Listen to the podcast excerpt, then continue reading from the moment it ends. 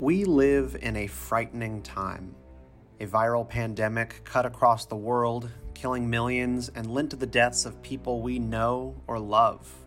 Guidance and policy around wearing masks changes every day, toying with the anxiety of an already anxious people, making us all feel cut off from one another, constrained and fearful. The vaccines are scary to some, scarier than the prospect of getting sick not worth the risk, some people feel. Tensions on the world stage are building. Peace between global powers has held a long time, but something is in the air. You can feel it hostility, distrust. We should never assume major conflict is just a thing of the past, something that one might study in history or just write papers about.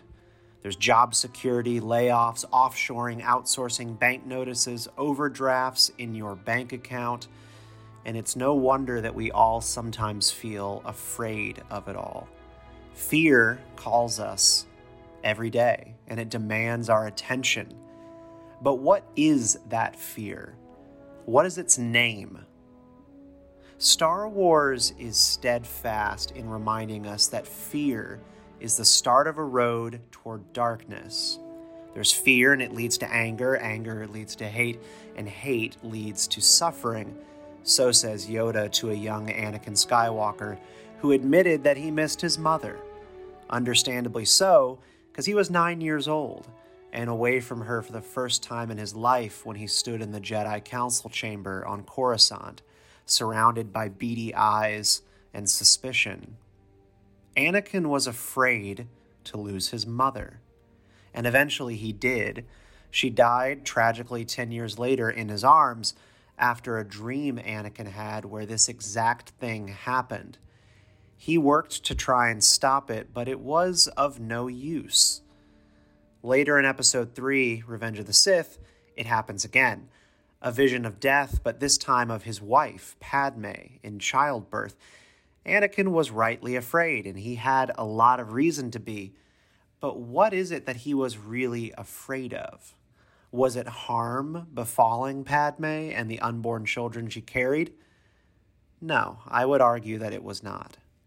What does Master Yoda say to Anakin when he shares this fear of loss with him? He says, Train yourself to let go of everything you fear to lose. That is tough talk. Imagine telling that to someone afraid for their elderly mother in a nursing home where COVID is spreading amongst a vulnerable population, or to a child who overheard you talking about the possibility of World War III with China. Just let go, honey, of your of your pet dog, your snake, friends. Just let go. It's it's not really tangible advice that you can give in everyday life. But did you know that in the novelization of Revenge of the Sith, Yoda says something else? He says, Named your fear must be, before banish it you can, Anakin. There it is. What are you really afraid of? Underneath the surface. For Anakin, it wasn't harm being done, it was that he feared not being in control of what might happen next. He grew up a slave, y'all. Like he had no control growing up over anything. No self determination beyond what Watto granted him out of benevolence. He didn't have control over his mother's death, just like he didn't have control over his bodily autonomy as a child. But he was sure that he would be able to regain control as a Jedi as a as a knight of the Republic, right? It, that's the idea of being a Jedi and being a Force wielder, power. Of course, when Anakin feels he doesn't have control, which was his greatest fear, he became angry. In anger, he attacked Padme, contributing to her death, and then he felt nothing but hatred and suffering. That was all that he had left in the rubble of his mistakes.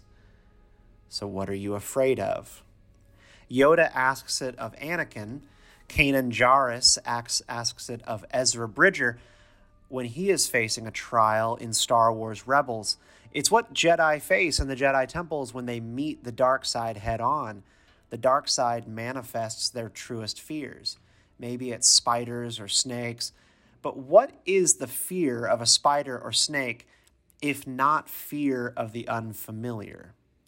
I'm really fearful of snakes, like reflexively afraid. But I've also tamed snakes in the wild and unfortunately in my own home. I know their capabilities to harm me just as much as I know my capability to harm them if I so chose. You need to know your fear. I'm going to say it again. You need to know your fear, name your fear, and spend time reflecting on what it is that lies beneath the thing that is keeping you up at night. Challenge it today, not tomorrow. Because facing fear, it's the destiny of a Jedi. Luke said it, and I'm going to say it again in case you need to be reminded. This has been a meditation on fear and the call to owning it, informed by my new book, How the Force Can Fix the World, out tomorrow in bookstores near you and on Amazon. The long journey of Beltway Banthas sort of leads up to this.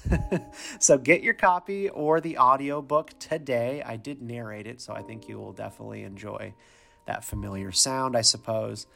Barnes and Nobles, I am told, apparently has it stocked in many stores around the country already on shelves. So call your area store to ask for how the Force can fix the world, and if they don't have it, they can order it. That's how we get the message out there, because Star Wars is what we all need more of right now.